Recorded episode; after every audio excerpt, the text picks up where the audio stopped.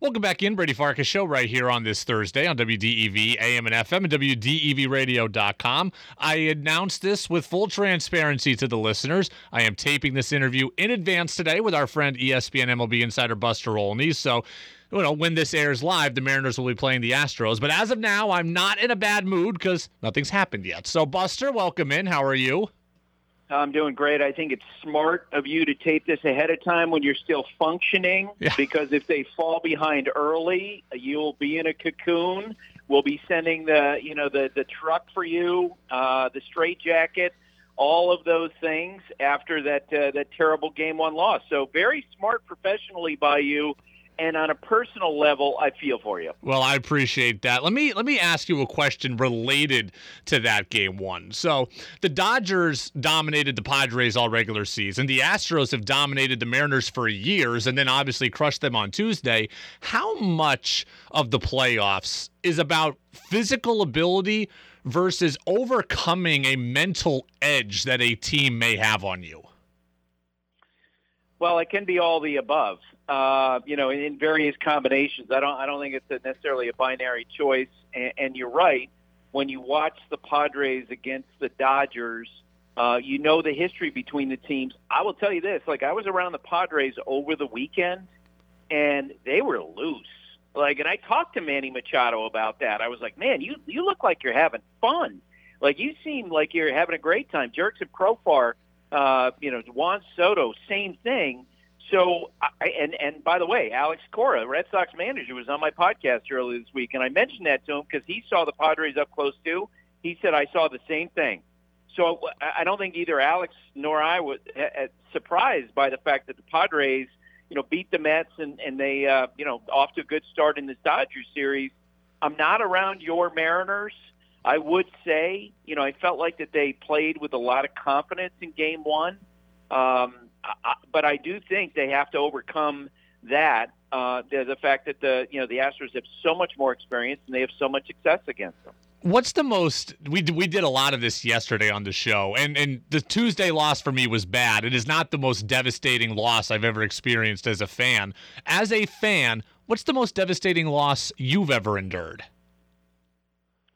Boy, uh, well, in 1978, I was 14 years old. The Dodgers had lost the 77 World Series to the Yankees. Uh, Reggie Jackson hit all those home runs, and so in '78, the Dodgers win Game One and they win Game Two. Hmm. And all of my friends at uh, you know Randolph uh, Union High School who were Yankee fans, uh, they were you know I, I went back and those games were played on a Saturday and a Sunday. I went back to school on Monday and I doubled down on every bet. and I had bets going with everybody. I doubled it down. And then the Yankees come back. Graig Nettles makes a bunch of plays at third base. Uh, they win game three. Then they win game four, uh, and by game five, I'm in a in a cocoon, and I'm just devastated.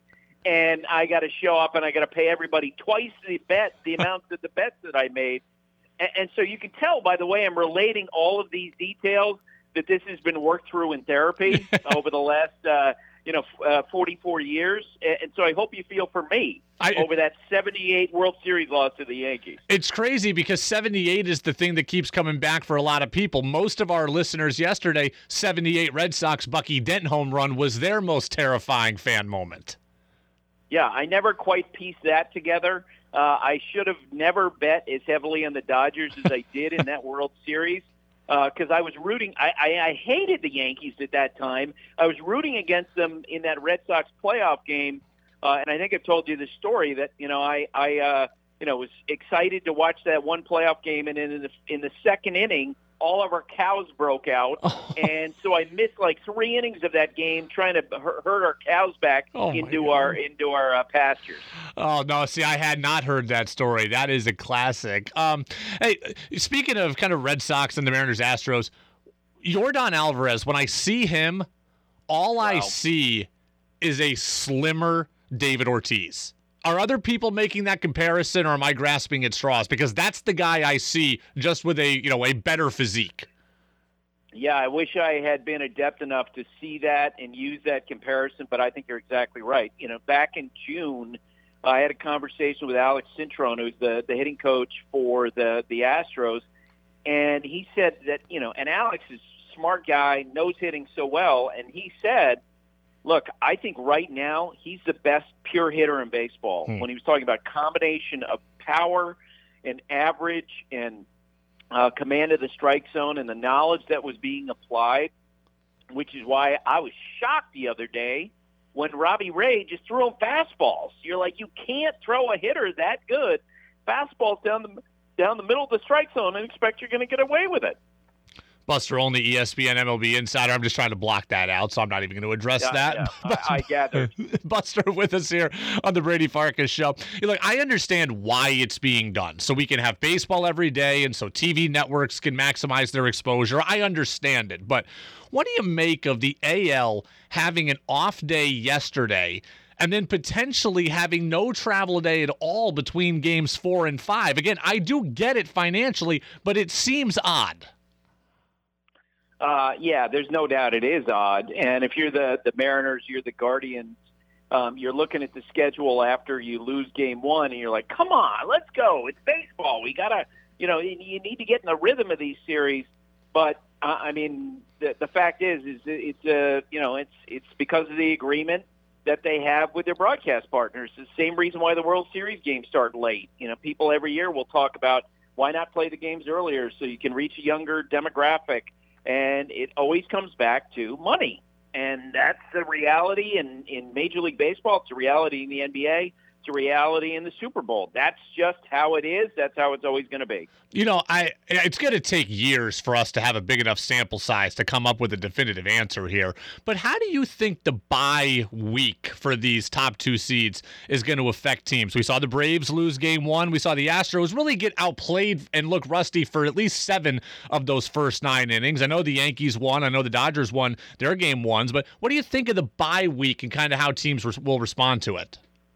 Well, we'll always have our analysis based on through the prism of the result, right? So when a team has a layoff and they lose the series, like let's say the Dodgers lose the Padres, that's going to be part of the conversation. Did the Dodgers have too many days off? Did it take them out of their rhythm? Um, I come back to this. I was talking about this with my son, who's a crazy Braves fan, and he was complaining after Game One about the Braves layoff.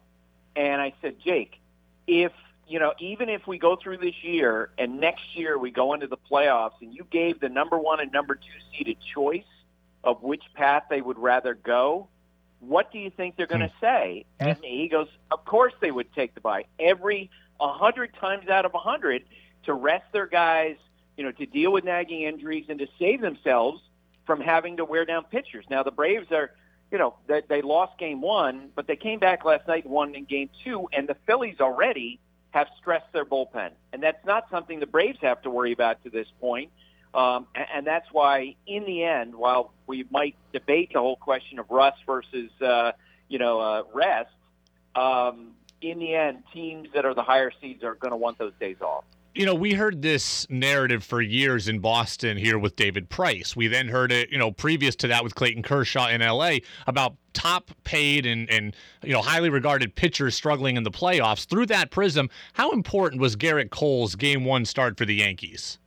Huge, absolutely enormous. Because I do feel like, uh, you know, that he was beginning to stress on himself. And, and you know, I had AJ Hinch, the Tigers manager, and who was Gerrit's manager in Houston, uh, on the podcast that I do on Wednesday, and he completely agreed with me, with my read on it. And he talked about uh, how Gerrit is a perfectionist, and you know, so Gerrit wants things to you know to go right, and he could tell that when Gerrit you know was would be upset by an umpire's call, that you know that that was an indicator of how Gerrit was feeling in a given day.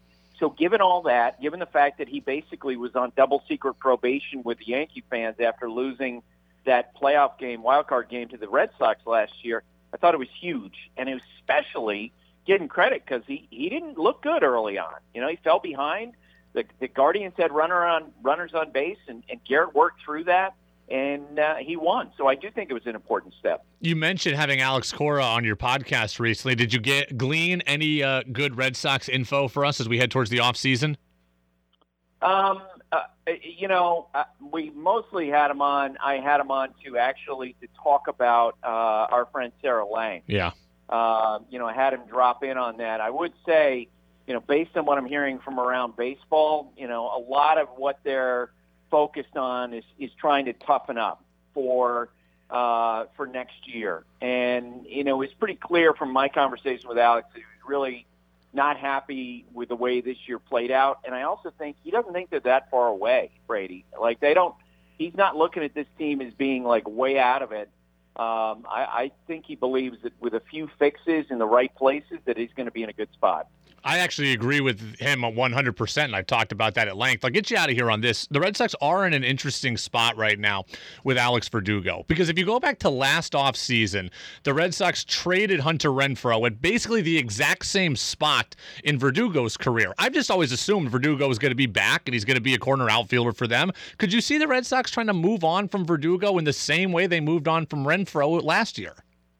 I think they'd be crazy to do it. Yeah, I do too. Um, and and look, Chaim Bloom is you know he's going to make his evaluations, and they'll front office will make their evaluations, and they understand that you know he's now climbing the arbitration scale, and so this is why they traded Renfroe. They they weighed his uh, potential salary, uh, you know, against uh, alternatives and what they would get in return in trade, and they made that decision. Turned out to be a really bad one. Uh, I think that you know, Verdugo is an important part of the team because the energy that he plays with every day. I, I told you before, I, I you know really love him as a uh, as a player uh, and what he brings to the table every day. And I think he's one of those guys who, as he goes along his career, he's going to apply his knowledge and become a better player. I think he's going to evolve because he burns to get better. Um, and I, I would not want to be the team that traded him now when it feels like he, he you know, it, it, because of his skills, if uh, you know he has a chance to turn the corner here, and he's so good defensively, even if he's a subpar uh, offensive player, I, I think he's going to bring value because of his defense. We've seen the Dodgers make that evaluation with Cody Bellinger. Buster, I appreciate you. Hopefully, by the time this airs, the Mariners are uh, not in the process of blowing it or just being out and out blown out. But uh, we'll see what happens. So, Buster, I appreciate well, you as always. Yeah, thank you. Uh, and if uh, if I don't hear from you next week, that, that I'll know that's because the Mariners lost, and you just need to go away in a cave someplace. we'll see. We'll see if I start using my vacation next week, Buster. I appreciate you. Thanks, Brady.